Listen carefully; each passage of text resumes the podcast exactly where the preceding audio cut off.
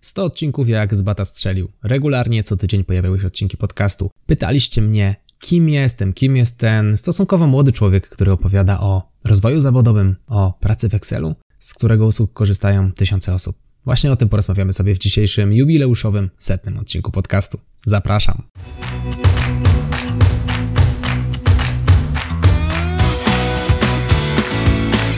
Chcesz przenieść swoją karierę na wyższy poziom? Nieważne, czy pracujesz na etacie, czy jesteś przedsiębiorcą. Świetnie trafiłeś.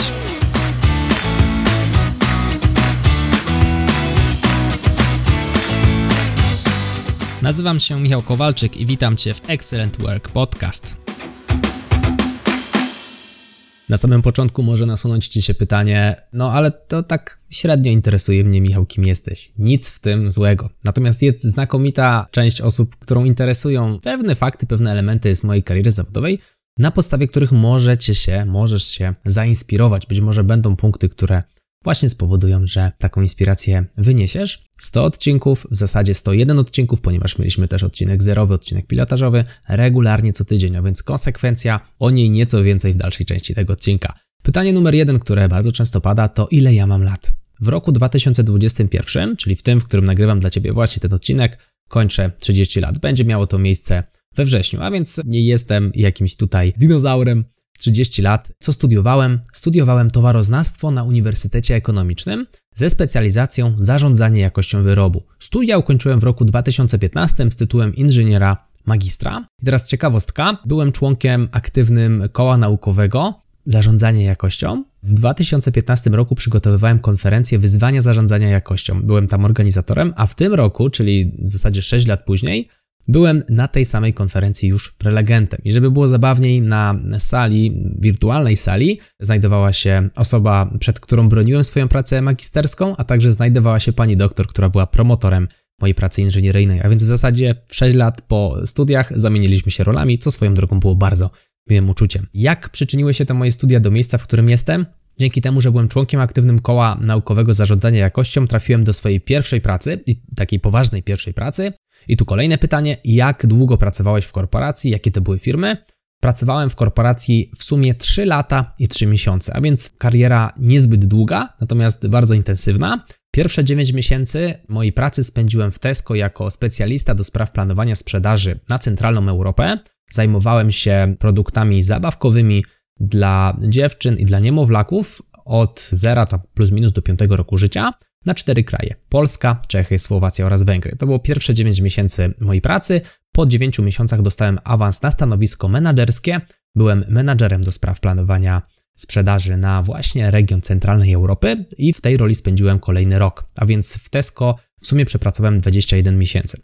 I teraz ta moja przygoda z Tesco zaczęła się właśnie dzięki kołu naukowemu zarządzanie jakością, ponieważ właśnie jako członek aktywny miałem dostęp do grupy, no i na grupie ktoś rzucił ofertę pracy, że taka właśnie w Tesco jest. No i od tego, że tak powiem, wszystko się zaczęło, wszystko się potoczyło, a więc widzę tutaj pewien element sprawczy, no bo bycie w kole nie jest czymś obowiązkowym, zrobiłem to on top, zrobiłem to jako rzecz dodatkowa, a więc okazuje się, że takie dodatkowe aktywności nigdy nie wiadomo kiedy się przydadzą, od tego zaczęła się moja przygoda w Excelu. Po 21 miesiącach przygody w Tesco stwierdziłem, że pora zmienić barwy z racji tego, że trochę bałem się o kondycję finansową tej firmy, zresztą widzimy w zasadzie 4 lata po tych zdarzeniach Tesco wycofuje się już oficjalnie z Polski, a więc wygląda na to, że z perspektywy czasu to była bardzo dobra decyzja.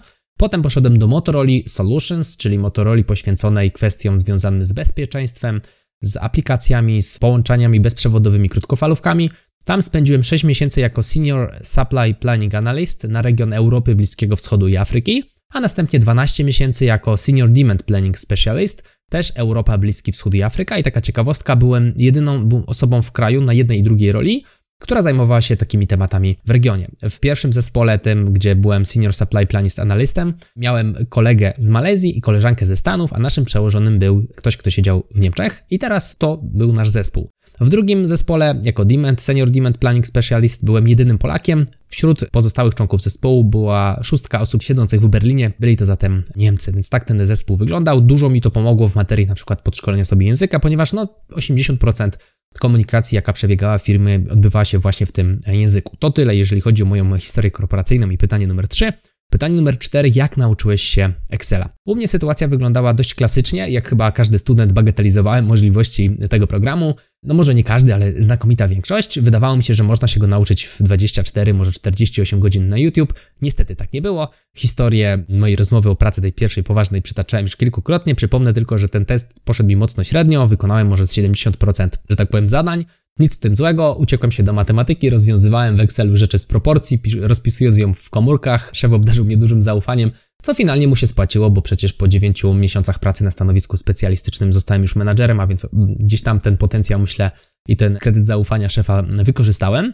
I teraz kiedy i jak przez te 9 miesięcy tego Excela się tak dobrze nauczyłem? Otóż uczyłem się przede wszystkim od starszych kolegów, osób, które pracowały w korporacji już znacznie dłużej niż ja, więc była przestrzeń do tego, żeby wychwytywać kilka jakichś fajnych trików od nich, ale też dodatkowo każdą wolną chwilę, czy w pracy, czy w domu, poświęcałem na oglądanie materiałów anglojęzycznych. Szukałem tematów związanych z blogami Excelowymi anglojęzycznymi, z kanałami na YouTube anglojęzycznymi, szukałem jakichś playlist, miejsc, doszkalałem się też w kursach, akurat tutaj polskojęzycznych, jeżeli takie gdzieś tam udawało mi się znaleźć. No i z racji tego, że tych materiałów polskojęzycznych wysokiej jakości było bardzo mało, czułem gdzieś tam w środku, już nawet pracując w Tesco, że chciałbym zrobić coś takiego sam. No i myślałem o tym, rozmawiałem też o tym ze znajomymi w Tesco, tym bardziej, że w Tesco zacząłem już robić wewnętrzne szkolenia w ramach firmy, jako taka znowu dodatkowa aktywność. Sam sobie wpadłem na pomysł, żeby coś takiego robić. To się spodobało przełożonemu, był to też fajny element, właśnie argument do, do ewentualnej podwyżki czy awansu. Teraz więcej o tym, jak nauczyć się Excela od A do Z, możesz znaleźć w odcinku 41 Excellent Work Podcastu Przewodnik po nauce Excela od A do Z. Pytanie kolejne, czy mam jakieś uprawnienia do wykonywania zawodu trenera? To też jest bardzo częste pytanie. I teraz uwaga, nie mam żadnych dodatkowych uprawnień. I z tego co mi wiadomo, nie ma w Polsce jakichś certyfikatów czy rządowo sterowanych, może rządowo kierowanych albo rządowo wymaganych uprawnień do tego, aby być trenerem Excela. I teraz, co jest moim takim uprawnieniem? No to, że mam ponad 7,5 tysiąca przeszkolonych osób. W portfolio mam takie firmy, moimi klientami są takie firmy jak pracownicy grupy Danon, Unilever. W grupie Unilever znajduje się Alkidak, Nordav, Axe i inne tego typu firmy. W zasadzie jest połowa produktów, które znajdziemy na półkach sklepowych. Kolejna taka duża firma, która znajduje się również w moim portfolio to Upfield. To są ci od margaryn, na przykład Rama, Flora, Proactive ale także dostarczają przemysłowe margaryny i przemysłowe masła do, do cukierni. Agata Meble, Grinsel, STS, MAN, IKEA, PKP, Heineken, Lidek, urzędy wojewódzkie, uczelnie wyższe i oczywiście to nie są wszystkie firmy, z którymi dane było mi pracować, bo jest ich grubo ponad 100. Nie, nie ma tutaj przestrzeni na to, żeby każdą tę nazwę wymieniać, ale wydaje mi się, że to jest takim dobrym punktem, który pokazuje, że wcale nie trzeba mieć jakichś super hiper papierów, wystarczy robić naprawdę dobrą robotę, wysokiej jakości produkty, przekazywać praktyczną, użyteczną wiedzę, po to, aby dostawać się do takich firm. I żeby było zabawniej, ja nie mam żadnego procesu ofertowania tych firm. To zawsze działa w drugą stronę. Czyli ja robię live'y, nagrywam dla Ciebie podcast taki jak teraz, no i osoby, które słuchają tych podcastów, pracują w tych firmach, idą do przełożonych, idą do swoich działów HR i proszą ich o ewentualne refundowanie szkoleń, albo nawet wrzucają jako firma duże liczby po 50-100 pracowników na platformę. A więc, jeżeli jesteś też taką osobą i myślisz o szkoleniu, zapytaj przełożonego, być może on sfinansuje ci to szkolenie. Ja jestem legalnie działającą firmą w kraju, mam na myśli, moja firma jest legalnie działającą, normalnie wystawiam faktury. Jestem wpisany do rejestru instytucji szkoleniowych, a więc możesz dostać też refinansowanie z Krajowego Funduszu Szkoleniowego. Myślę, że twój pracodawca powie ci o tym więcej.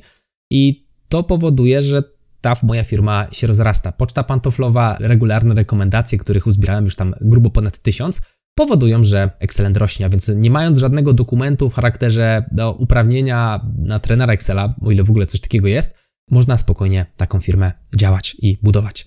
Nad czym pracujesz w czasie spotkań Mastermind? Spotkania Mastermind to takie moje cykliczne spotkania, które odbywam z różnymi osobami od w zasadzie czterech, około czterech lat. Grupa, w której teraz jestem, to już chyba szósta albo siódma grupa. I teraz spotykamy się raz w tygodniu i rozmawiamy o swoich problemach. Więcej o tym w odcinku 25 podcastu. Ta grupa zmieni tempo Twojego rozwoju. Taki jest tytuł tego podcastu. I teraz, co robimy w czasie takiego podcastu? Przede wszystkim rozwiązujemy swoje problemy. Jak dziwnie by to nie zabrzmiało, Będąc przedsiębiorcą, mając obroty rzędu setek tysięcy złotych rocznie, no trzeba to otwarcie powiedzieć, ciężko jest o tym porozmawiać z, nie wiem, rodziną, z żoną nawet, bo no niestety te osoby nie są w branży jakby nie było i, i nie rozumieją jakby skali problemów i, i tego, z czym codziennie się zderzam. Teraz mając w mastermindzie osoby, które są na podobnym poziomie albo wyżej, łatwiej jest mi złapać nić porozumienia, no bo jesteśmy tak jakby z tej samej branży. No trochę jakby wędkarz poszedł z szachistą i chcieli razem pogadać. No na przykład o łowieniu ryb. No ciężko, prawda? Ale gdyby wędkarz znalazł sobie pięciu innych wędkarzy i chciał się z nimi powymieniać technikami łowienia ryb, no to taka rozmowa będzie się kleiła, będą sobie w stanie pewnie wzajemnie pomóc. Tak samo szachiści. Znajdzie się pięciu szachistów, zaczną rozmawiać sobie o tam e, technikach i taktykach i strategiach, no to łatwiej im się będzie dogadać. Podobnie z przedsiębiorcami na pewnym poziomie. Jeżeli mamy problemy, bardzo często jesteśmy w sobie wzajemnie w stanie z tymi problemami pomóc.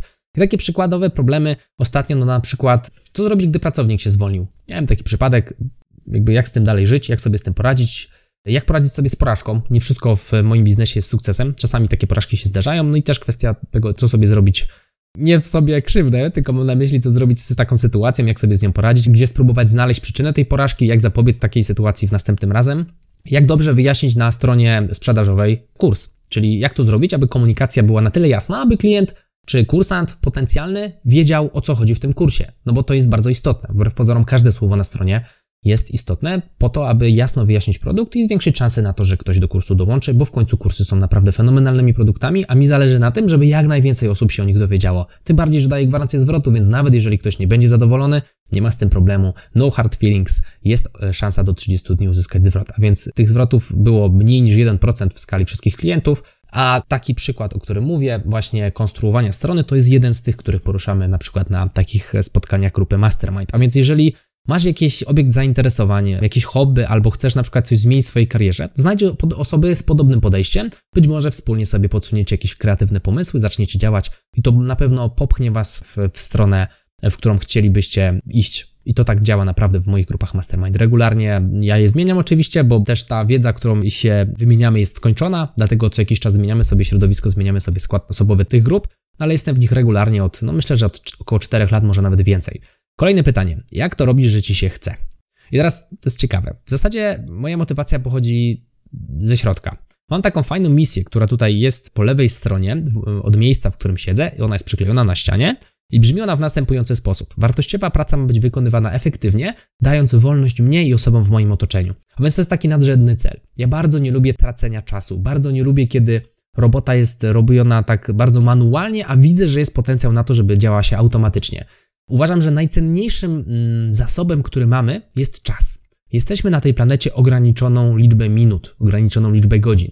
Każda minuta, którą tracimy na jakąś małpią robotę, przybliża nas do śmierci. I teraz leżąc na łożu śmierci, możemy powiedzieć: Hmm, ja w zasadzie przez dwa lata uzupełniałem pliki w Excelu, ale mogłem sobie napisać automatyzację, która by spowodowała, żebym ją sprawdzał na przykład tylko przez miesiąc i pozostałe 23 miesiące zaoszczędziłbym na jakieś inne aktywności. Właśnie o to chodzi, żeby w skali całego życia spojrzeć na nie jako pewną całość i szukać w tym życiu na tyle optymalizacji i automatyzacji, żeby można było w tym życiu osiągnąć jeszcze więcej. Jeżeli na przykład kopalibyśmy łopatą rów całe życie, no to wykopalibyśmy załóżmy 100 km tego rowu. Ale gdybyśmy kopali koparką rów przez całe życie, to wykopalibyśmy 2000 km.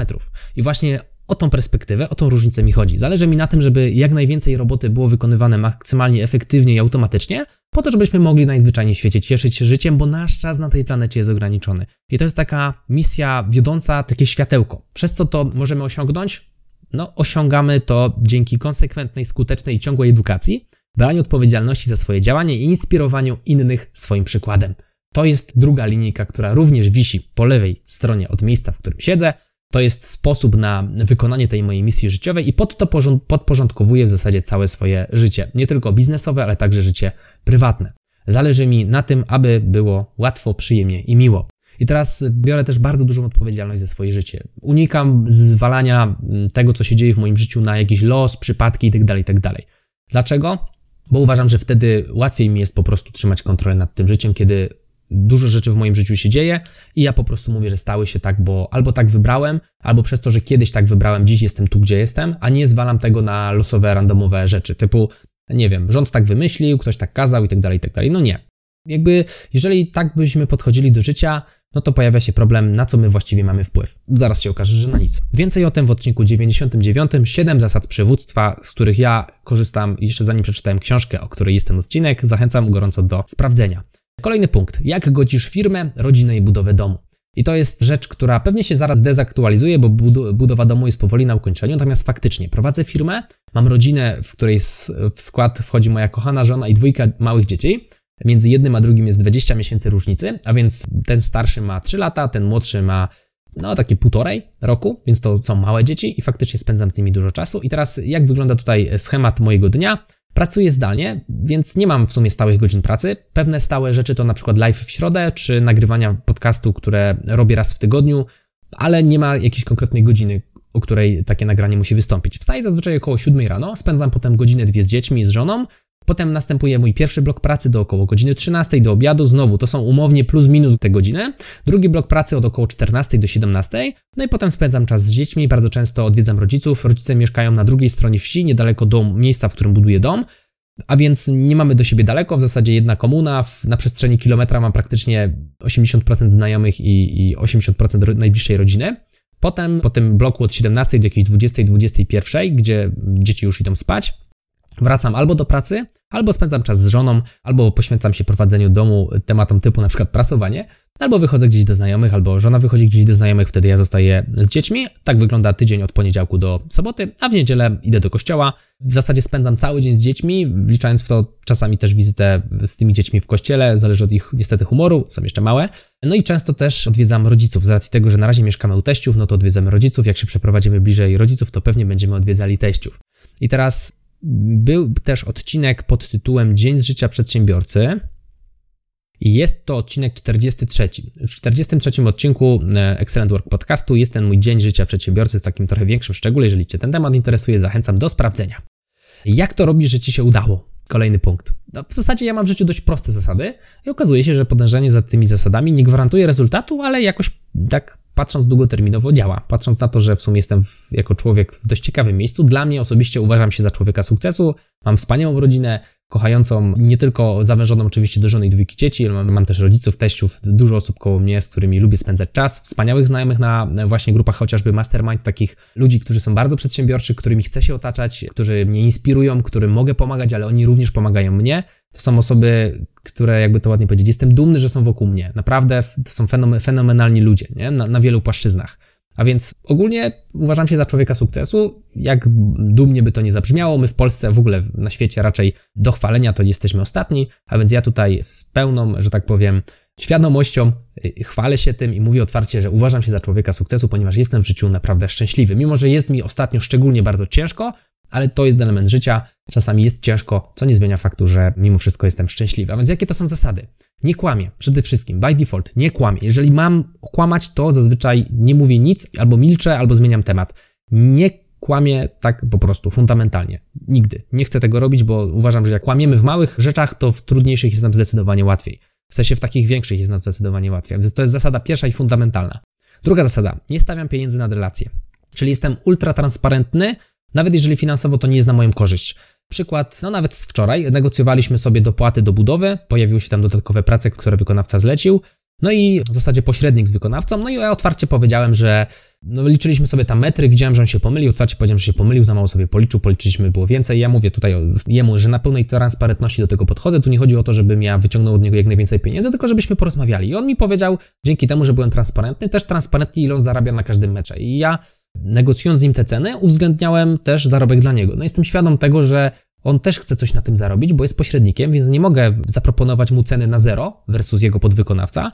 No i idąc tym tokiem rozumowania, naprawdę dobrze nam się rozmawiało, doszliśmy do, do miejsca, w którym no, oboje byliśmy usatysfakcjonowani z tych negocjacji, a więc relacja ponad pieniądze. Są tematy, w których jestem kompetentny, mógłbym robić szkolenia, ale na przykład moi bliscy znajomi są w tym lepsi, dużo się od nich nauczyłem i ja nie czułbym się fair, gdybym zaczął o tym uczyć, skoro to jest powiedzmy ich branża. Nie? Kolejna zasada. Trzy. Jestem konsekwentny i wiem, że rezultat to nie jest efekt dnia, wymaga to więcej czasu, natomiast nie jest też ten rezultat pewny. Przykład vlog. 187 odcinków vloga i w zasadzie ani jeden nie wyszedł na YouTubie powyżej 1000 wyświetleń, co w zasadzie było jakąś tam porażką, a w zasadzie nawet nauczką, może niekoniecznie porażką. To zostanie, kiedyś wnukom pokażę, jak dziadek wylogował za młodu przed 30. A więc jest z tego jakaś wartość dodana, natomiast to jest konsekwencja, która nie zagwarantowała mi sukcesu. Z drugiej strony, prowadzenie firmy Excelenta, regularne live'y, Instagramy, podcasty pokazują na przykład po wynikach podcastu, który przebił 100 tysięcy wyświetleń i wysłuchań, jak mnie pamięć nie myli, 100? 70 na pewno. 70 na pewno przebił. Przyznaję, nie sprawdziłem przed odcinkiem, a może powinienem. 70 tysięcy przebił na 100%. A więc regularnie ta liczba słuchaczy i odsłon rośnie. To jest przykład konsekwencji, która naprawdę daje radę. Bardzo często nam w życiu brakuje tej konsekwencji, czyli robimy jedną, dwie, trzy próby i koniec, poddajemy się. Nie o to chodzi. Wymaga to od nas jednak trochę więcej konsekwencji, to życie, żeby dojść do fajnych rezultatów. Czyli w zasadzie prosta zasada, ale trudna do przestrzegania. Zasada numer cztery. Staram się robić inaczej niż inni, czyli wyróżniać się, a nie stać w szeregu.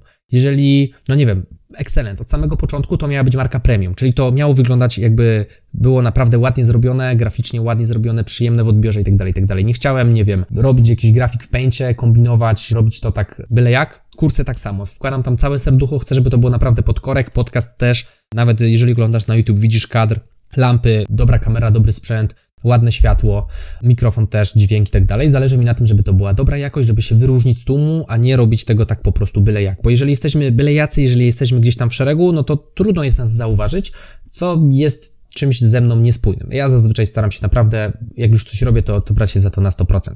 Punkt piąty, jestem terminowy i tego samego wymagam od innych, czyli nie lubię tej e, nieterminowości.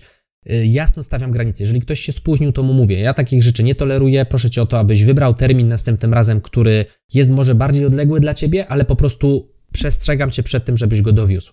Ja rzadko kiedy narzucam komuś jakąś konkretną datę. Jest mało takich sytuacji w życiu, kiedy ja mówię, ma być zrobione do wtedy i wtedy. No bo nigdy nie mam takich sytuacji w życiu. Nie mam nigdzie noża na gardle i bardzo często możemy coś zrobić za tydzień, za dwa, czy nawet za miesiąc, tylko powiedzcie, że wtedy to zrobicie. I jak już ustaliliście datę, błagam i proszę, dowieście, bo jak nie, to na drugi dzień macie ode mnie telefon ze słowną reprymendą, dlaczego nie dowiedzieliście terminu.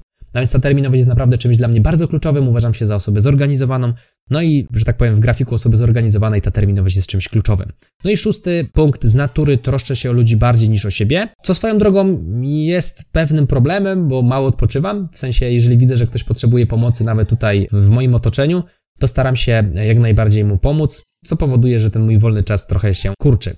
To są w zasadzie proste i konserwatywne jak na XXI wiek zasady, ale wystarczają. Przypomnijmy, nie kłamię, nie stawiam pieniędzy nad relacje, jestem konsekwentny, staram się robić inaczej niż inni, jestem terminowy, z natury troszczę się bardziej o ludzi niż o siebie.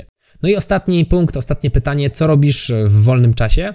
Nie ma go niestety dużo, natomiast wybieram świadomie go, chociaż trochę ostatnio pracuję nad tym, żeby było go więcej. Jeździmy z żoną po okolicznych miastach. Pytanie, czy to czas wolny?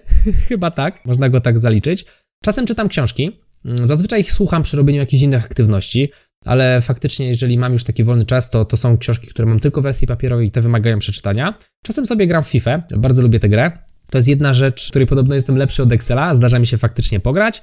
No i wychodzę do znajomych, albo ja, albo żona. Kuzyn żony mieszka naprzeciwko, mam też w promieniu kilometra bardzo dużo takich znajomych, do których czasami zdarza mi się wieczorami wyjść. Tyle z mojej strony. Bardzo serdecznie Ci dziękuję za to, że jesteś, byłeś ze mną przez te 100 odcinków podcastu. Jeżeli podoba Ci się to, co dla Ciebie przygotowałem tradycyjnie, wyślij ten odcinek jednej osobie i do zobaczenia, do usłyszenia w kolejnych odcinkach. Oczywiście kontynuujemy Excellent Work Podcast. 100 to dopiero pierwsza granica, którą przekroczyliśmy i jedziemy dalej. Do zobaczenia i do usłyszenia w kolejnym odcinku. Mówił dla Ciebie Michał Kowalczyk. To był Excellent Work Podcast. Trzymaj się, hej!